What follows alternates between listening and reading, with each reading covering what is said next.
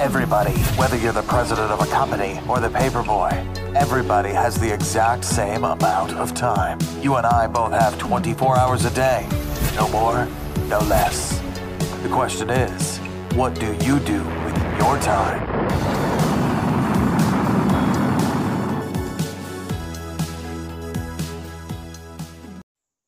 Real quick, my friends, go get my new book. It's called The Power to Publish and it's at the top of the page of zbooks.co at the link my new book.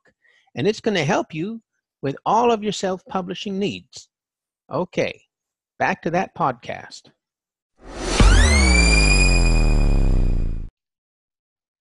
Welcome to the zbook successful authors podcast. And today how pertinent i have a professional organizer with me.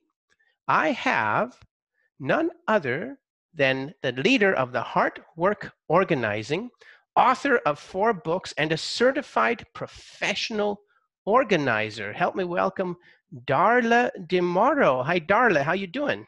I am doing great. Thanks for having me on, Eric. You're very welcome. Uh, how do you pronounce your last name? You got it right. It's DeMoro. Oh, wow. It rhymes with Tamara. Cool. Cool. And yeah, it's so cool. I just got your book. Thank you very much.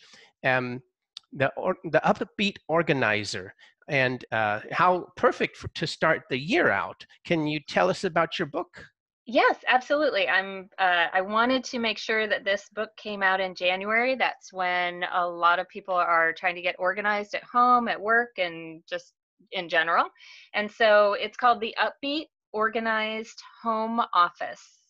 Um, it is part of. It is actually the third book in what is now a series um, using what I have developed as the sort and succeed system.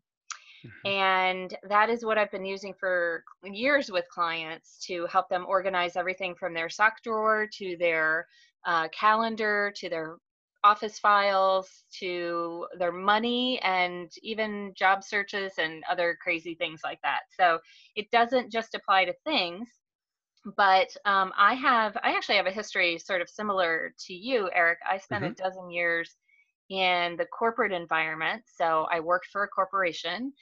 Um, so I, you know, worked in a what we would call a cubicle farm back then. Oh yeah and uh, you know the prairie dogging over the over the steel case um, yeah prairie dogging. I didn't i didn't hear that one when oh when yeah I... the, yeah that's when you that's when you put your little hands up over and say hey hey you have cheetos yeah. over there? You know or whatever. Um, that's called prairie dogging. So cool. Um, so i've been there and also at that corporation i had the opportunity to work at home one or more days a week. So that was 30 years ago. I hate to admit that but it was nearly 30 years ago when working at home was not the norm. Mm-hmm. And uh, so for the last 15 years, I've actually owned my own business and had a bona fide office in my home. And in this house that we live in, it's a an office right in the front of my home. It's not like a converted bedroom or anything like that. It is actually an office. Um, so all of that experience behind me, you know, I've helped people for the last 15 years as a professional organizer organize, like I said, everything from their sock drawers and their kitchens and attics, basements, garages, but I wanted to focus back on the home office with this book because um, I'm calling it the crossover space. You know, the mm-hmm. home office is really where your where your work life meets your home, and your home life meets your life, and uh, very often you end up with chaos hmm. and things end up literally on the floor. And um, my office is just you know I've I've taken pains to make it the room that I want to be in. Mm-hmm. And I know that so many people, um, when they are working from home, they have this kind of cubby hole or they take over an old guest bedroom, and it's the very last place in their house where they do any organization or any um, decoration at all. And I just think that's so sad because if you're going to spend so much time like I do, and I think Eric, like you do too, in a in an office, it ought to be a place that you love. So I want it to be an upbeat, you know, attractive space. Yeah, yeah. I mean, how much time do we spend in our office? Is one third of our life, maybe? Yeah. For me, sometimes it's uh, in any given day or week, I spend more time in my home office than I spend in the rest of my house when I'm not sleeping. Yeah, yeah, yeah. It's some of those statistics are crazy. How long, how much time we spend in a line, how much time we spend in traffic over our whole life. You know, yep. I don't even want to think about it. Yeah, so it's all about maximizing that slice of the pie of your the good time. You know. Yeah. Tell and we about, used to oh, talk about. Sorry, we used to talk about working at home as something that was, you know, a benefit or maybe you got to do every now and then. Um, in researching for this book, I found out that the U.S. Department of Labor estimates that 41% mm hmm of professionals with advanced degrees now work from home at least wow. part of the time.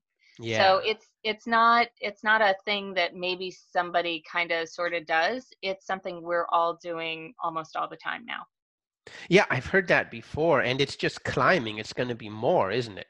Yeah yeah when i started working at home 30 years ago it's funny because i had this one neighbor she would come over about once a week and this went on for months. She would come over about once a week knock on the door and say i see you're not working today. Do you want to watch the mall? Yeah yeah she yeah. never did until the day she moved out she never understood what i did when i worked at home.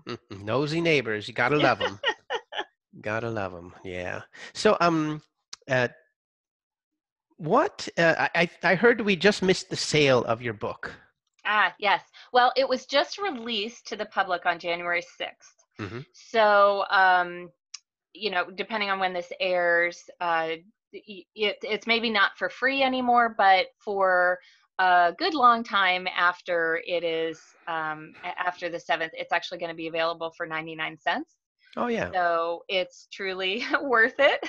Yep. And um, we try and make we, my team and I, try and make my books really accessible to people in January because that's when everybody's trying to get organized. So um, you know, we probably won't take it all the way up to the full price again until after January because I want as many people as possible to get their hands on the book um, because it, it really can change their whole outlook on their their office and and the rest of their home.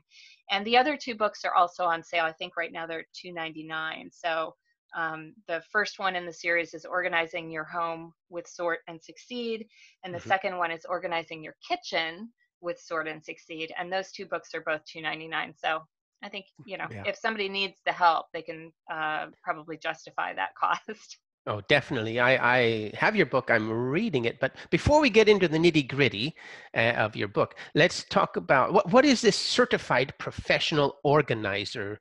I just uh, learned that today. Where do you yes. get that? Or who? So it is, yeah, when I say I'm a professional organizer, people, you know, sort of visualize what that means. Maybe you've seen shows on HGTV or other TV shows about getting organized. Um, I actually, the, so the certified professional organizer means that I am a member of the National Association of Professional, sorry, I screwed that up. National Association of Productivity and Organizing Professionals. I screwed it up because we just recently sort of rejiggered what the name meant. Um, so many of many of us, like me, not only do the physical organizing and moving things around, but also help people with productivity and um, app usage and time management as well. So mm-hmm that was a good change that we made. Um, but the National Association of Productivity and Organizing Professionals um, has this exam that you can you have to qualify for first before you can even sit for it. And wow. the qualification requires that you work so many hours with clients and that you've um, I forget there's a couple of other things. It was a number of years ago that I took this. Mm-hmm. And then you have to continue to keep up your hours and um, cert, um, continuing education units every year um, I have to take like 30 in three years or something like again i'm a little light on the details because i, I only have to recertify every three years. Wow it um, sounds like a big thing though like some state exam big. yeah yeah we sit for a, an exam like you sit for the gre or or uh, any major exam. So um so i was uh you know i've been a certified professional organizer for a number of years and that's important because if people are listening to this podcast and they're thinking, wow, there might be a professional organizer near me who can help, they want to look for somebody who's qualified. Mm-hmm. Um, you know, like being an author, you don't necessarily have to have to do much to to call yourself an author to call yourself a professional organizer but to get to that next level of professionalism there are certain benchmarks, and getting um, certified was one of them for me. Yeah, yeah. That's is is it a state-run exam?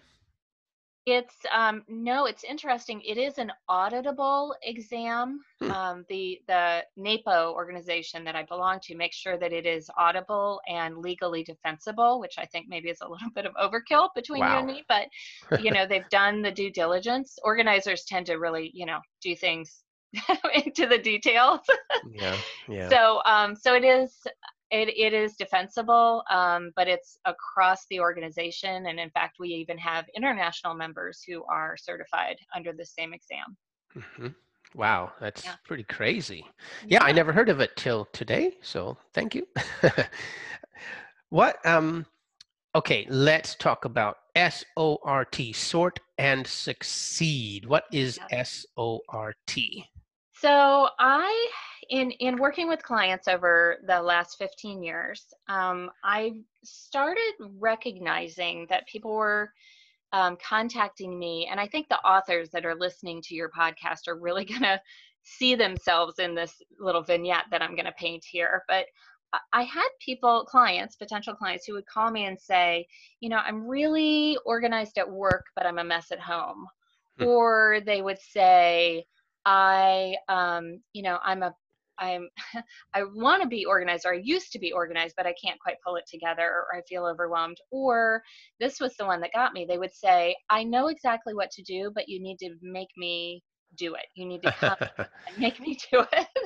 Mm. and um and those people you know they're motivated but it, I thought it was so interesting that these are not people that are not already accomplished. They're you know doctors lawyers um, professional nurses, authors, really professional people who were calling me and saying, I need to get more organized. I need you to come make me do it. So, what I recognized was that um, oftentimes getting off the dime and just starting to get organized was the hardest part for some people. Now, it's not for everybody, but you know, it, it really mirrors kind of what we go through, especially in the beginning of the year with trying to get a handle on our resolutions or if anybody's ever you know tried to start working out at the gym again or you know running or whatever your physical activity is it's kind of the same thing like just mm-hmm. getting off the couch is the hardest part so it's not just organizing it's also like accountability partner yeah yeah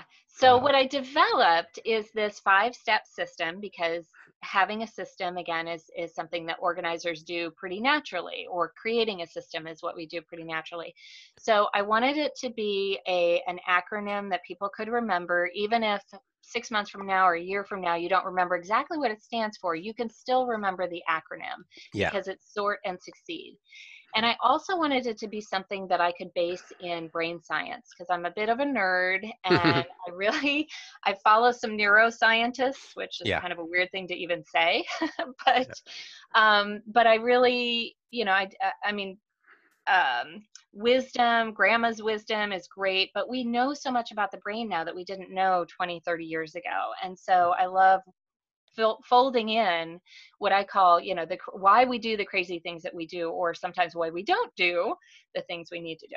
So brain science um, had to be in there for me too. Okay, yeah, so I came up with sort and speed. yeah. And that's that's what I've been doing with clients. So the SORT stands for start, organize into groups. The third step is reduce, release, and reset.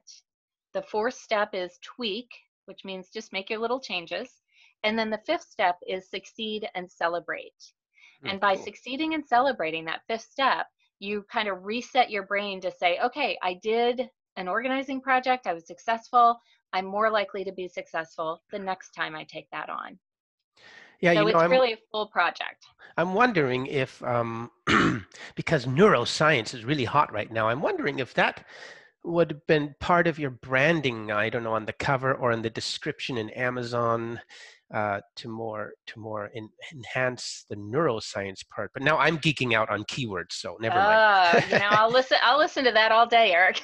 Yeah. Well we i've got that tool kd pub oh man publisher rocket it is called now formerly kdp rocket so i'm gonna have to check that out because yes. i know You know what? And and you and I are both big fans of uh, both Dave Chesson and his yeah. tool, and um, and that's a real. I see. This is why I love podcasts and talking to other smart people because you just you know sort of turned over a leaf Oh, and wow, there might be a little gem under there that I mm-hmm. need to uh, to investigate. And you called me smart. Thanks. Oh, of course.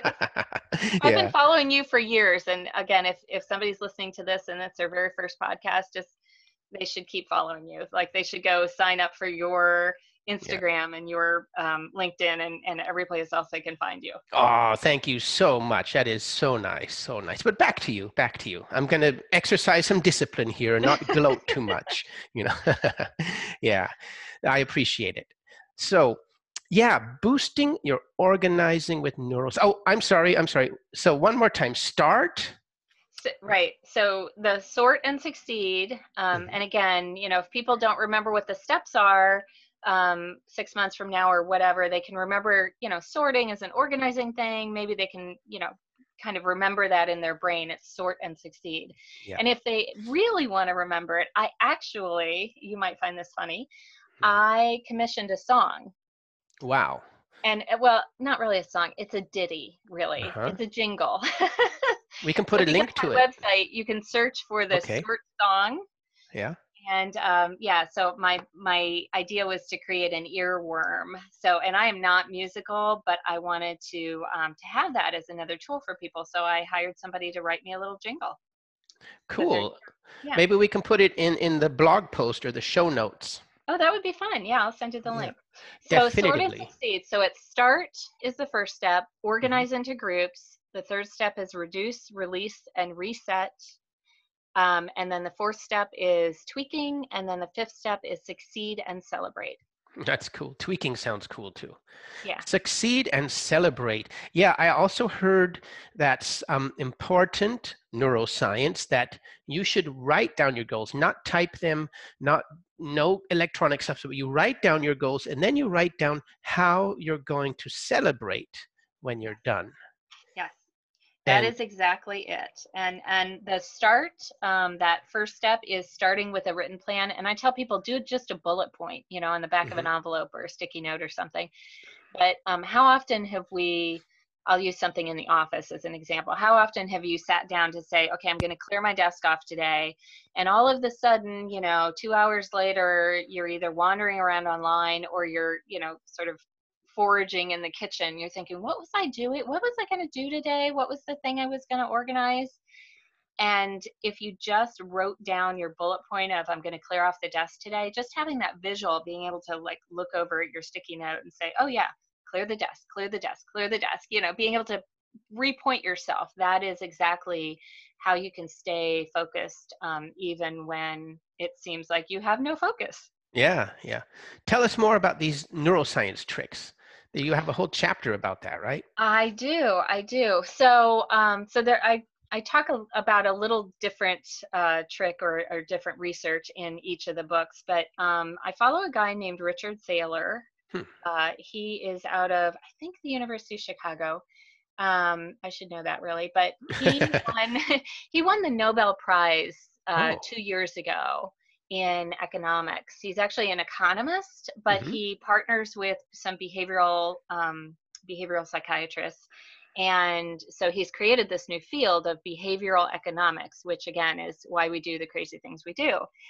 And so one of the things that um, he has, this is actually what he won the Nobel Prize for, was um, was figuring out why people hang on to things that uh, what how they value things um, and so it's um oh so trying to think of the, the technical term that he uses here um, basically he says and he and he's determined this through a series of really interesting experiments um, that once we own something mm-hmm. whether it's valuable or not our estimation of the value goes up.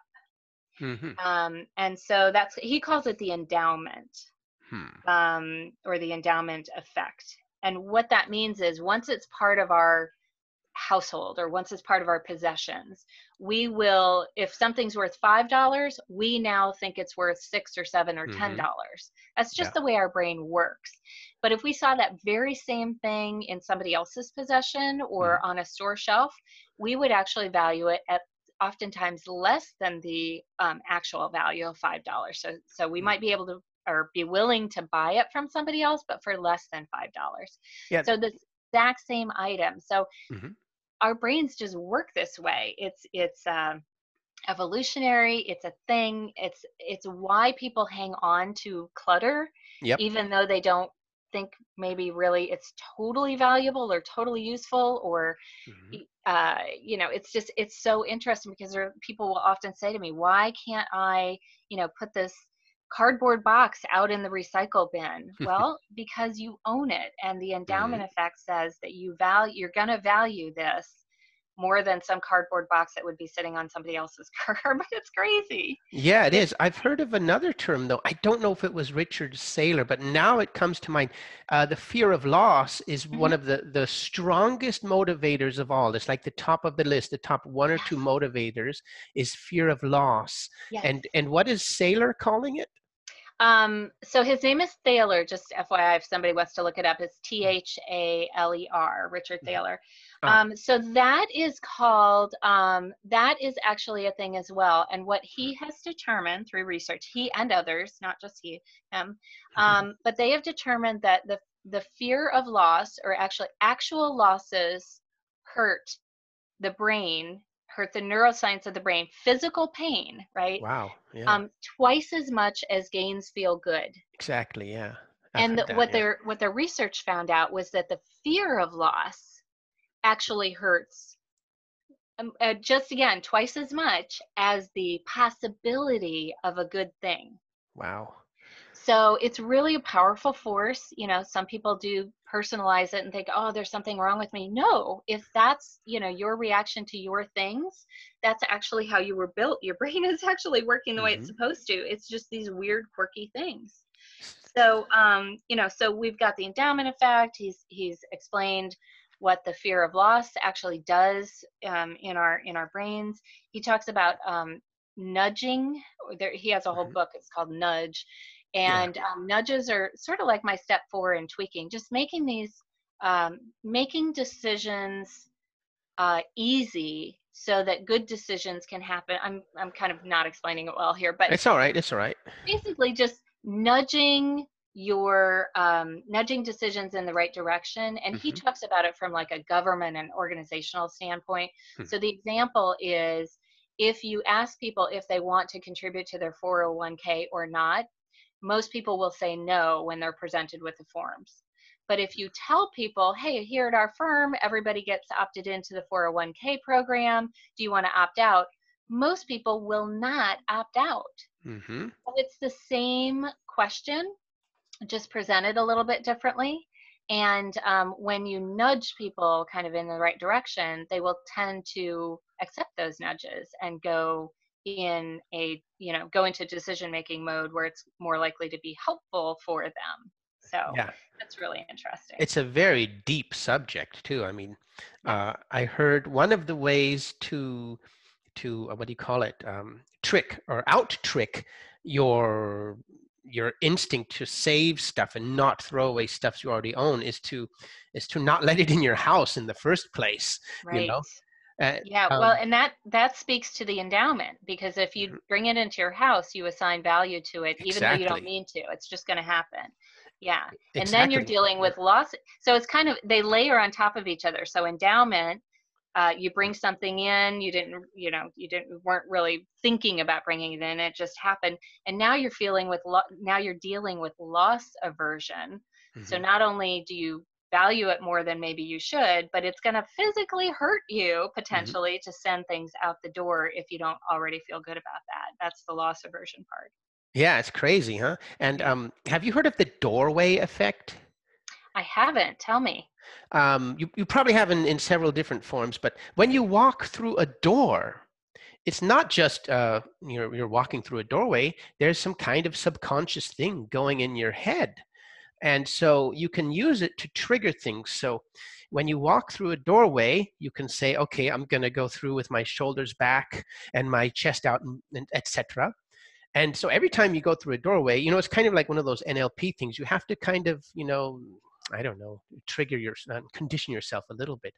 But you can also do it with junk. So, so before you walk into your house, like when you get your mail, do you bring your junk mail in your house? Your doorway is a trigger. So when you go through that door, it should trigger you and say, hey, do I want this junk mail in my house? So what I've done is my my waste paper can is like right by my door, and I don't bring any junk mail in my house. It goes straight into the blue uh, recycling bin. As a matter of fact, I'm going to put the sign there on that. Please put all junk mail in this blue bin. You know. But anyways, the, the doorway effect is you can you can make every doorway a trigger for yourself. Yeah. You know, I I love that, and actually that dovetails with one of my best organizing uh, oh, hacks, oh, tell me, if you tell want to call it. Yeah. Um, so I ha- I am known for, uh, or I want to be known for two things. I want to be known for the uh, being the organizer who helps you to stop decluttering. Mm-hmm. And the other thing is, um, I say a lot is that I want you to never leave empty-handed. Oh. And what I mean by that is every time you leave a room or leave your car um, every time I get up from my desk, I always, before I just sort of walk forward, which is sort of an autopilot, um, as I'm walking, I think, what do I need to take with me? What do I need to return to the kitchen? What do I need to take upstairs, which I'm going to pass on the way to the kitchen? You know, so I put mm-hmm. things on the stairs. So I am really conscious about, and and I train my employees this way, and I try and get my clients doing this. Anytime you're leaving your space, mm-hmm. whether it's your your desk chair or, or you know getting up from wherever see what you can grab and take it with you because then you're you're moving things all throughout the day and you don't get to the end of the day and think oh the house is a mess. What you've done is you've moved things closer to mm-hmm. their ultimate destination. Interesting. Is there a word for that? No it's just it's you know my mantra is kind of never leave empty handed so, um, especially upstairs and down, I live in a two-story house and we've got a basement too. So I'm always thinking, oh, you know, if I have to go down in the basement, I want to carry everything with me all in one trip. Or, um, like I said, if I pass my stairway, I'm thinking, do I need to take something upstairs? Well, I may not be going upstairs, but I can put it mm-hmm. on the stairs and then grab it next time I go your book is so full of these things. Um, uh, I really recommend it to everyone. There's, it's like 24 chapters long, and um, there's something in there for everyone. But but let's take a little uh, um, a global view for a second. Tell us about Heartwork Organizing. Uh, the best company to work for, says me. cool, of course. I, I love what I do. I really, you know, I've been organizing for homeowners and business owners for 15 years. Um, when I started out, it was you know a lot of sock drawers and closets and that sort of thing. But um, but I have a a tech background, and so I do a lot of you know, hey, show me your you know your phone. I think there's an app that can help you with that. Um, I'm a mm-hmm. Big, big, big Evernote fan. In fact, I'm Evernote certified. Oh wow! Other certification, yeah. Um, so I I help people just learn how to use Evernote and set up a, an entire business or a foundation or you know just fix their lives um, by breaking the sticky note habit and and putting things into Evernote.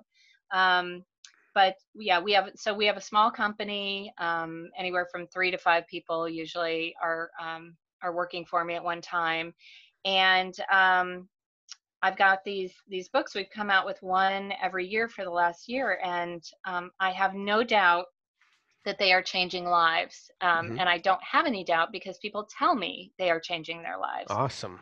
And that, when I, when I started writing books, you know, and I think every author goes through this, they think, oh, you know, does somebody else really need to hear this story? Or um, do I really have anything new to say in this area? And I just, you know, I I started writing my books after Marie Kondo, for example, came mm-hmm. out with The Life Changing Magic of Tidying Up, and it it just um, cemented for me that there are people in my world who read my books and they say I've read other books and for whatever reason that those other books didn't didn't hit them, didn't change them, didn't do it for them. But the way that I was able to say, you know, never mm-hmm. leave empty handed or you make your office a pretty place to be because you're going to be in it a long time. Whatever it is that they took out of my books, they had to hear it from me.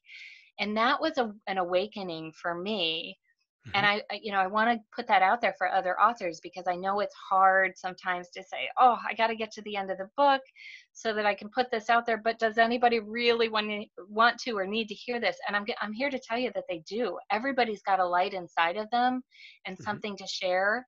And if you are a person who can put that in a book, you can change lives. Yeah, that's one of the most annoying things to hear is when eh, when you tell people you're an author and say, "Oh, but somebody's already written a book like that." So, yeah, now you do it. You know, right? God, man, I hate right. that. So, so, what? They there's they need to hear your voice. Everybody's different. And, Everybody and, does have a different. You you just actually um, you just put out a book on podcasting. Yes. And um, you actually did that with was it two or three other authors? Yes, three other excellent authors. Excellent authors, and um, you know I read all the time, and I read that book. Oh, and thank thought, you yeah, absolutely. It was great. And I thought, oh, you know, I know a few of these things. There were lots of things in there that I didn't know. And there were, you know, there were things that I had probably heard before, but because I heard it in your voice or in your mm. co-author's voice, I was like, oh, okay, you know, uh, that makes sense to me now. Hmm. And I, I don't have a podcast. I actually have a TV show. Ah. And um, that book actually helped me a lot oh. to think about how I was going to do my intro and my outro and and um, do some of the interview techniques that I do on my TV show. So yeah, it was it was. Um, you never know where these books are going to you know land for people and how they're going to impact them and how they're going to change their lives awesome well i'm glad it helped you but you just dropped a, a nugget bomb you got a tv show yeah i do i do on youtube it's, or um, what it's it's sort of a hyper local thing. So it's mm-hmm. on my community channel. Um, I live outside of, oh. of Philadelphia, and it is uh, an actual TV show. Somebody else. This is what I love about it. You know, when you're podcasting, you have to do everything yourself. Mm-hmm. Yep. But when you're uh, sitting in the seat that I'm sitting in in my community TV show studio, somebody else is taping. Somebody else is running the control board. I am just um, booking the guests and interviewing the guests, and I love that. And my um, my my GM, you know, finishes up the show and posts it to YouTube, and and they replay That's it on cool. the channel. And um, so yeah, it's it's fun. But I organize. Um, sorry, it's called Organizing Elephants, uh-huh. and um, I you could probably check on YouTube for Organizing Elephants, but um, it comes from that old saying of how do you eat an elephant Oh yeah, yeah, yeah. One piece at a time. One bite at a time, right? Yeah. So I thought or uh, I thought eating elephants was a little too aggressive for the title, so we organized elephants on my Organizing show. Organizing elephants, kind yeah. of like herding cats. Yeah, something. yeah, exactly. Yeah. That could have been the alternate title. so. Well, that's cool. But how can we see the show? It's on YouTube. So oh, okay. uh, the the station right now is actually changing their name, but uh, you could still find it under Radnor, R A D N O R Radnor Studio 21, and um, it's just the show is called Organizing Elephants. I think I've done I don't know nine or ten shows um, out on YouTube, and they're they're all on my website too, which is so my website is heartworkorg.com. So it's short for Heartwork Organizing, and mm-hmm. it's just like the heart in your chest. H E A R T W O R K O R G dot G.com. Ah, yeah, I've got to correct that in the show notes here. So, but you also have a, a YouTube channel mm-hmm, besides your TV yep. show. Yep, I do. I just, um, it's funny because I don't love doing the YouTube thing. I, I, don't love editing, so I yeah. will try and get my um, my YouTube clips to about two minutes or less. Mm-hmm. And so I feel like I'm talking really fast, but it'll be, you know, hey, here's one thing you need to know. Like the one I did yesterday. I hadn't done any for a while, but the one I did yesterday, I said, I think you're using the wrong bag to organize. Hmm. And people are, you know, thinking, what? Well, you don't use a trash bag to organize. That's on the wrong end of the equation. You use a, a reusable shopping bag and whatever you're bringing home you know if you're using your own bags it kind of it hits a different place in your brain yep right so back to the neuroscience. Yep. Um, but when you're in control of what the container is that you're using when you're shopping, it's a whole different equation. You bring things, less things into your house, you bring fewer things into your house, and therefore you have fewer things to throw away. So I don't want people thinking running around their house with a trash bag or running around their office with a trash bag is the way to organize. That's the way to mm. clean up, but it's not the way to be organized and stay organized.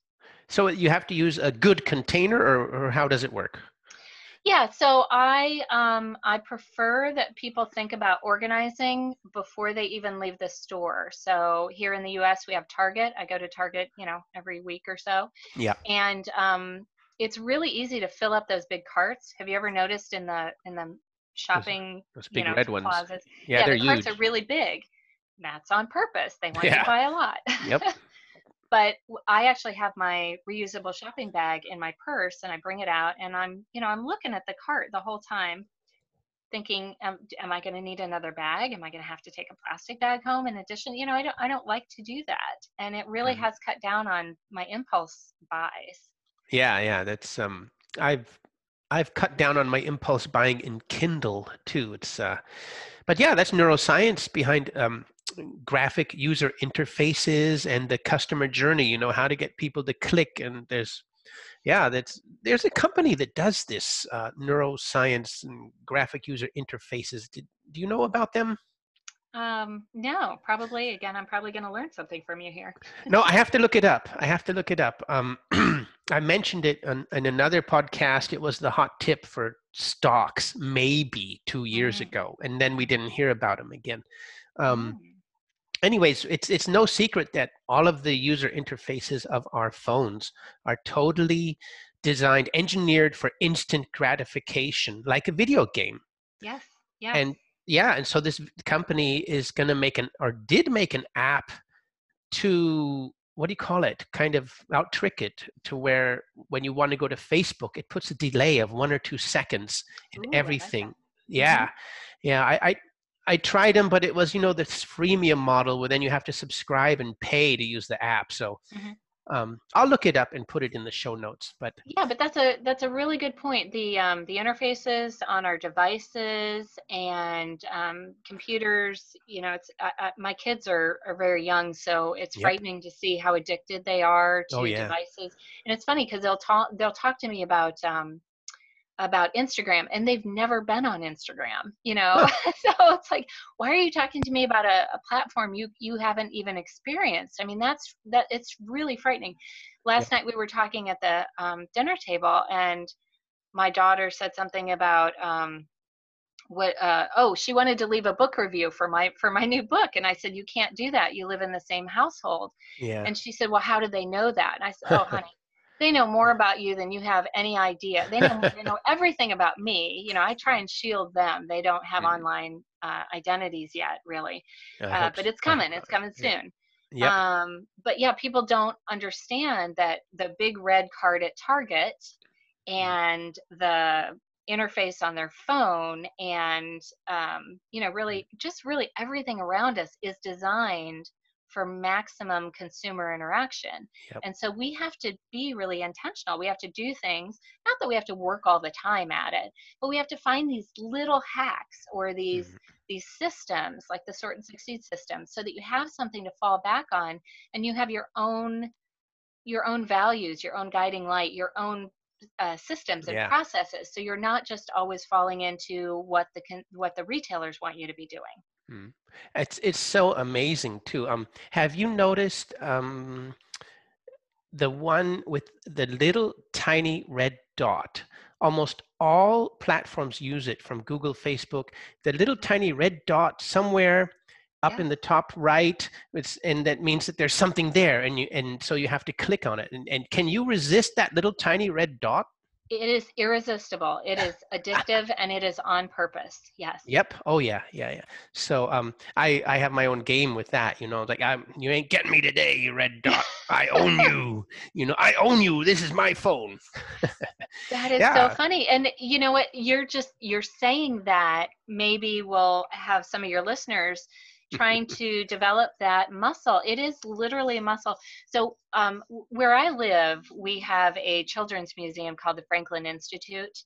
I don't mm-hmm. know if you've heard of it. But yeah, well, Franklin is a very known name. So yeah, I, yeah. I so he I've lived in so he lived in Philadelphia, mm-hmm. and so the Franklin Institute is all about um, it's the it's a science museum, kids science museum.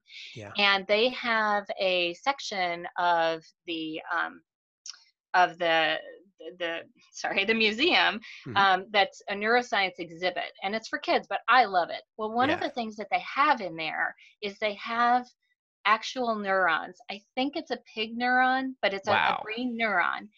And here's what I think is so interesting is that neurons, have you, have you ever heard, you've probably heard this before, um, the phrase neurons that fire together, wire together?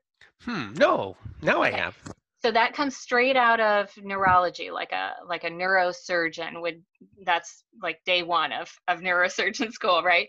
And yeah. what that means is when you when your neurons which are actual pathways in your brain when they are doing something over and over that means that they are firing across synapses and they will actually grow they will reach out to each other like like two hands reaching oh. across a void and they will reach out to each other and eventually after firing together they will eventually wire together which means they will join and they will be hmm. a neural pathway and that's how you build habits.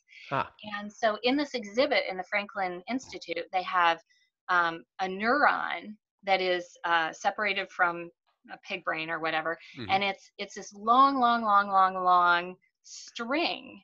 And hmm. so it's interesting to me to think that, and this is where I get a little nerdy, sorry, but uh, when you're doing something over and over again, when you're clicking on that red dot, um, you are firing a neuron in your brain that says, oh, I'm supposed to go yep. click on that to see what message is happening there for me.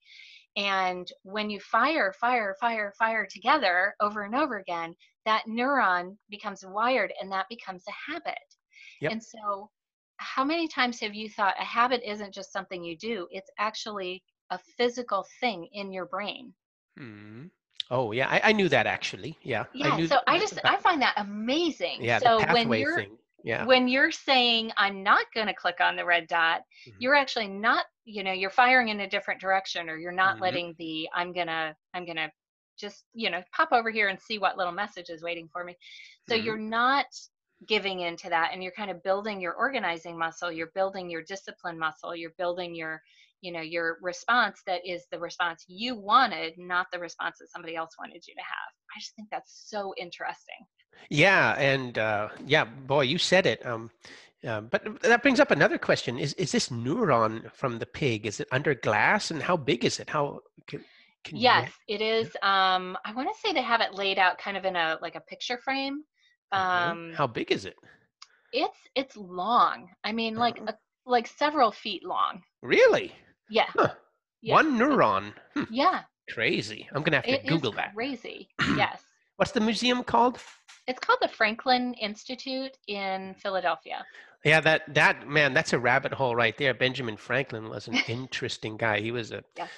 And it, is it true that he put away like $10,000 and then uh, Philadelphia inherited it like a couple years ago and it had become a million dollars by in compounding interest or something. Oh gosh, I you know I hadn't heard that, but I w- wouldn't put I wouldn't put it past him. Yeah, really I'll, I'll look that one up too.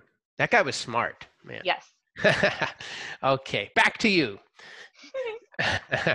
yeah, so yeah, the neurons. Um, I, I just recently read uh, something that they've just discovered, you know, that they, the scientists, right. discovered that there's um, the neurons hold more information than they thought. So between each synapse, it's not just a, a one or a zero or, or something that there's more going on, which totally ah. blows now their whole um, projections because now they have to recalculate how much the brain can actually hold. Yeah. See, that's really i if you dig that up send me that link because i want to okay. read more about that. That doesn't surprise me. We are always finding out more and more about our brains and our world. And i just you know i'm telling people all the time like when people tell me they can't get organized you know oh i've tried i'm i'm just not ever going to be organized and you know you can't teach an old dog new tricks. Here's what i say. I say look I know that you can learn how to use Evernote or you can learn how to use an app or you can, I know that you can sit down and write your book or finish your book. I know that you can do these things. And do you know why I know? Because 10 years ago, nobody had a smartphone and knew how to text. Yeah, crazy. Huh? And now we all do it.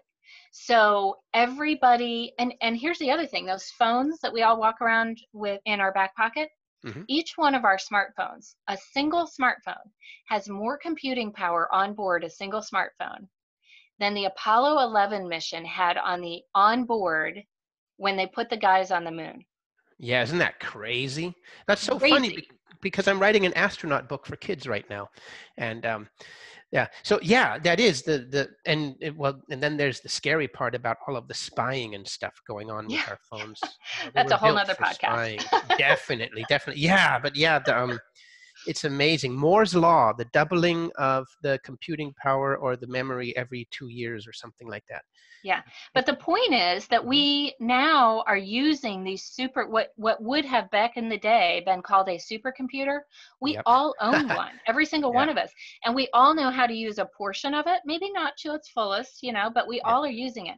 So for somebody to tell me I don't know how to file or I don't know how to you know digitally file that's crazy you can yeah. learn what you want to learn and it's just understanding these underlying concepts of how the brain works and you know what um, what works to motivate some people and you know that's why my book the upbeat organized home office talks about certain topics. It talks about physically organizing your office, organizing files, organizing digital files, um, it even talks about tech gremlins, like how to deal with technology when you don't like technology and it always seems to be breaking.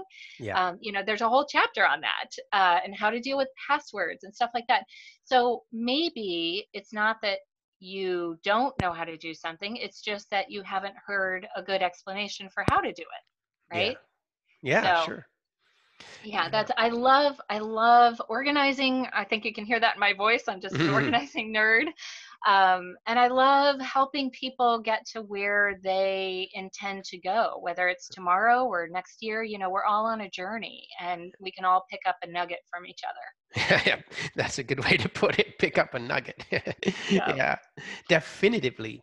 Um, I forgot though, what's the name of your YouTube channel?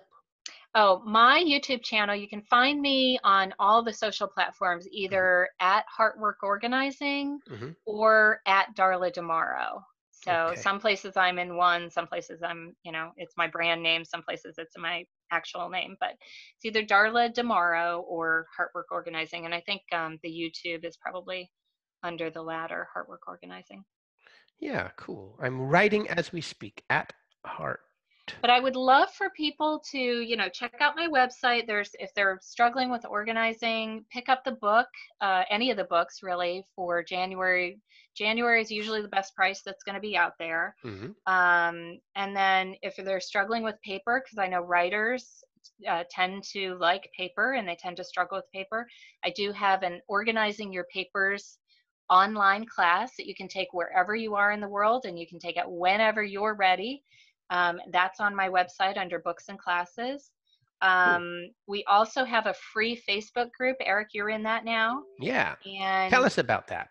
Yeah. So the Facebook group has, I'm so proud of it. It has um, 1,400 people right now as we speak. It'll mm-hmm. probably be 2,000 by the end of the month. Yeah. But um, we are a non-judgmental place where you can come and you can post a question about organizing. No question is too dumb. Um, in fact, no question is dumb. Um, it's a private group, so what people like is that they can post their, you know, embarrassing quote unquote pictures because you can't really share outside the group, so it's locked down. Mm-hmm.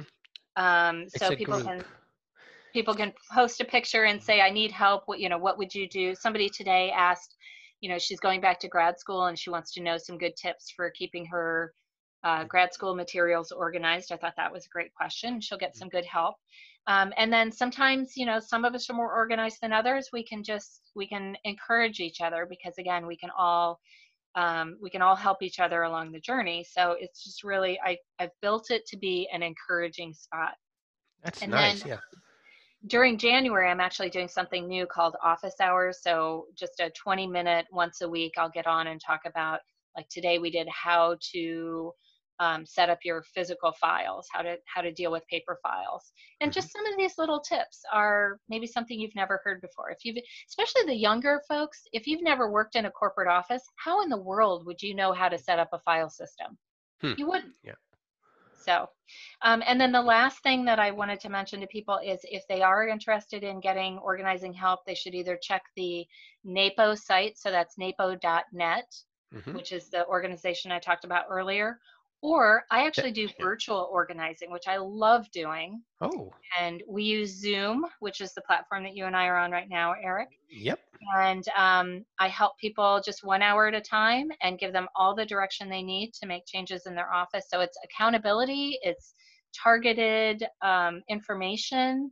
Um, I will help them with uh, sourcing furniture and office supplies if they don't know where to look i've you know i do that as well as part of their um, their work. And usually, what I end up doing is working with executive, excuse me, executives week over week, or maybe once a month. We meet in a virtual format, and it's just enough to keep them sort of, you know, above um, above water and making sure they're they're pile they don't have piles in their office and they know how to get the next thing that they need to get done. Yeah. Yeah, so that, that's um, a lot that we can offer, but um, I'm really just you know here to encourage people. So, what was the um, website again? So, my website is heartworkorg.com. Okay. And then they can get on a Zoom call with you there too. Yes. Yeah. They can cool. actually um, request an online, uh, I have a button to request a meeting online. Mm-hmm. Awesome. Yeah. Man, this is rich. um, but I respect your time. So, I've still got like two or three more questions if you don't mind. Yeah, absolutely. I'm here okay, cool. So let me see. I'm I'm going through the question. I'm going to jump around a bit now. Um, like I said, thank you for the book. It's it's pretty big, pretty comprehensive. So anybody out there listening, there's definitely something in there for you. And uh, like I said, you don't just have to geek out on the neuroscience, but like I no, do. yeah, we kind of hit on that, and then um, hmm. you know, sort of bring it back to the yeah. topics um, throughout yeah. the book, and um, it's a it's a good size. The metrics tell me that it should take an average reader about two and a half hours to read straight through. Oh, I thought so, it was bigger. Hmm. Yeah, it's not huge. It's uh, you can read it probably in a couple three settings and and uh, get what you need out of it. And it's also written. Actually, I should mention this. It's written for my ADD clients specifically. Oh. So there's a lot of white space, and oh. if you noticed the um, the images in there. They i've got images about every you know three or four pages so that somebody yeah. who isn't a great reader or who really wants to read it but needs to you know some visual stimulation that's what those images are in there for and they're the, the important phrases or, or sentences that i want you to come out of the book with yeah, I really like that. I'm I'm looking at it right now, but I'm on the online reader, which kind of squashes things. Uh-huh. But um, yeah, did a very good job. Congratulations on the excellent book. Thank you. Yeah. Okay, how about a couple of grab bag random questions? Okay, hit me. What's in your pockets right now? Ah, I'm an organizer. Nothing. Ha ha! Very good. you you aced it. You got it. but but I will tell you what's always in my purse. Oh, okay. Go ahead. Business cards. Mm-hmm. And never leave home when you're in business or you know if you're an author and you're trying to figure out if you are really an author you mm-hmm. are um, and i would have business cards made up saying you know darla demauro author if i if somebody else wasn't giving me business cards like if your company doesn't do that for you mm-hmm. um, i would i just that is rule number one for me never leave the house without business cards because you just never know when you're going to run into somebody and you want to mm-hmm. make that connection yeah and now you know all the I don't know, the trendy, I don't know if you want to call it trendy, but they say, oh, you don't have business cards anymore. You have a book, you know, but yeah. you can't hand them your book. you know. No, yeah, you can't. Like if I'm at the gym or mm-hmm. you know go to church or something, I like I just want to have business cards. yeah, yeah, yeah. Books you know, are the new I'm, business card, but they're little big. Yeah, and even you know when I'm meeting like my kids' parents, um, and I'm like, you know, I want to get the kids together for a play date or something, I'll hand them my business cards. I'm not trying to be sneaky or anything, but they always look at it and say, "Oh, that's what you do. I need to talk to you." you know? yeah, cool. Huh? Yeah. All right. So, do you have a morning routine? Well, my question back to you would be Does your morning start before 10 a.m.? Because I really try morning start before 10 a.m. yes, my, but you have kids. They, I'm sure they wake you up, right? I do. You know, I have to walk one to the bus stop still, which is uh, I will be retired from that job as of next year. I'm so happy about that. Oh yeah. But um, but no, I don't. I don't like to see clients before 10 a.m. So that's kind of mm-hmm. been something I developed for myself over the years. But um, my morning routine is, uh, you know, I just need a shower Mm-hmm. and I do check. I do that thing that we're not supposed to do, but oh. um, I check my email before I get out of bed now. so no tai chi or or levitation or anything. No, I am an evening workout gal. So I do yoga and I do like to work out, but uh, I can't get myself into it in the morning. Hmm. So, yeah, I'm. I'm. I, I hear you. Uh, but I, I have to get up way before 10 because of the kids. So, but I'm trying to do the, like that five o'clock thing, like the Navy SEAL. It just isn't working, you know. no, I just read an article. In fact, I just literally yesterday read an article that said, I think it was from the New York Times. You have to go look it up. It said getting up at 5 a.m. is the shortest way to a cold or something like that. Like getting up at 5 a.m. doesn't have to be a virtue, which is yeah. so great because yeah. no, I really do get up about seven o'clock. But um, but I don't like to have mascara on before about nine o'clock. So I need a, a, little bit more of an easy um, uh, easing into the day. That's cool. That's cool. For me, it's all about the sun. If in the summer, it's easy to get up early because the oh. sun oh. is blasting you in the face, and then in the winter, it's like, oh, I'm getting up at nine p. Uh, nine a.m. again. You know. Amen. I am right there with you. Yeah. So, what's the one question you wish people would ask you, but maybe don't? The one question people would ask me, or you know, should. Yeah, um, I don't have an answer to that. Um, I I just really love. Eh, so it's interesting because I'm an introvert. Mm-hmm. I'm a you know high high high level introvert, mm-hmm. and mm-hmm. um, and yet I still feel the value of connections with people. Mm-hmm you know i love to have my time to to read quietly and reflect and all of that but um but i am good with just having any sort of conversation. I think we are losing the art of you know having small talk with each other and being able to stand in line and and make a new friend uh, you know i just we're losing that as a as a culture as a uh, community and um, so I, I, don't care what question you ask me but let's talk to each other you know let's be let's be interpersonal when we are when we're in a public space. That's kind of how i think of it. So there you go. Yeah, you can ask me anything. Yeah it's uh, it's amazing. There's a name for it now. I forgot what the name was the, the, neck problem people are getting from staring down at their cell phones oh yeah tech neck. Are you talking tech about tech neck? I think so yeah and people have to get an operation for it even yeah. you know I know that's just ridiculous. I think in um, 50 years, if we don't fix this, we're all going to be looking like Tyrannosaurus rexes, you know, with the tiny little arms. Yeah, yeah. Tech neck. I'm writing that one down. Yeah, yeah I think I just heard that this week. Mm-hmm. Yeah, and it's like a real thing, actually.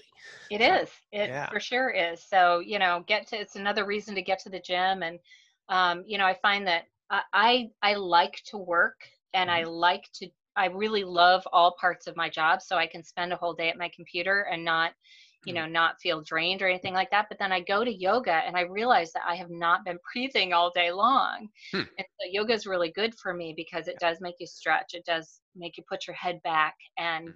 and it does make you take those deep, deep breaths. So yeah. Um, it's you know get out of your office every now and then that's my morning routine actually is the five tibetans and i super duper highly recommend it for beginners or anybody you know just if you've been thinking about starting a morning routine, start with the five Tibetans. Is know. that the same as the sun salutation or is that different? It's five yoga moves, and they're supposed to be super duper old, and the Tibetan monks use it to live forever. Mm, look that up.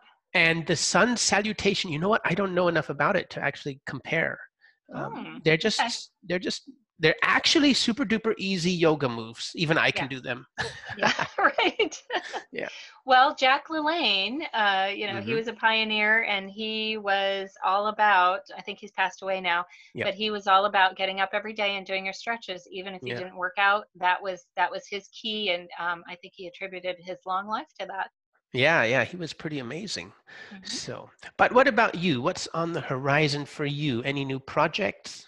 So, given that the Upbeat Organized Home Office came out literally yesterday, we are yeah. sort of heads down, not tech neck, but heads down in making sure that as many people get their hands on that, you know, as as can be. And if people do um, pick it up because of this podcast, I hope, please, and thank you that they will leave a review. Um, for me or any other author, really, I'm trying to get a lot better about leaving reviews for everything that I read because that, you know, that's gold. Amazon yep. loves to know that people are reading your stuff. Um, but we, I am probably going to come out with the fourth in the Sort and Succeed series next January. That's when people like to um, like to get organizing information. But I think I'm going to lighten it up just a bit, and I'm going to um, change the format of the book just a teeny little bit, so it'll be more of a um, just complete visual yeah. uh, book. And um, so it's kind of, I'm going to have a, that little bit of mystery there. We talked about that earlier that I'm, I may not be a woman of many mysteries, but I'm going to hold that one back for now. But um, I, I can see, I can see coming out with a new book again next year. Um, you have a working title yet, or you don't want to tell? Um, so it would be something along the lines of organizing according to the cat. cool. Okay. nice. Nice. All right. Well, where can we reach you online? Where do you want everybody to go? So I would love for people to go to my website, which is heartworkorg.com. There's tons of free stuff. Um, I publish a blog article usually once or twice a week, so there's mm-hmm. always new content there.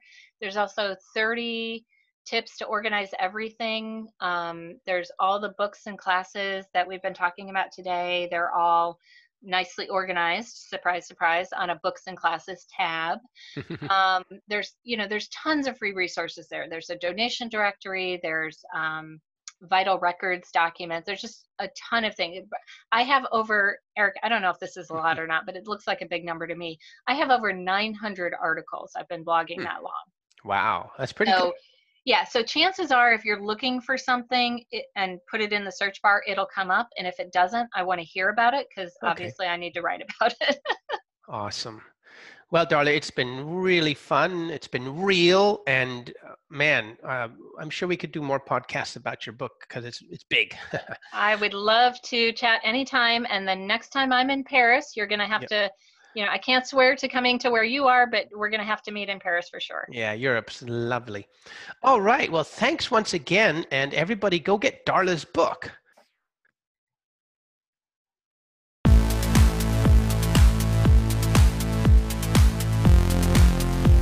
Okay, my friends, if you like that podcast, then remember to go to zbooks.co and go get all the materials to start your authoring career. We have a seven day challenge every week, so there's no excuse to not finish your book. And remember, please go to iTunes and upvote this podcast and Google Play. Okay, I look forward to seeing you at the top.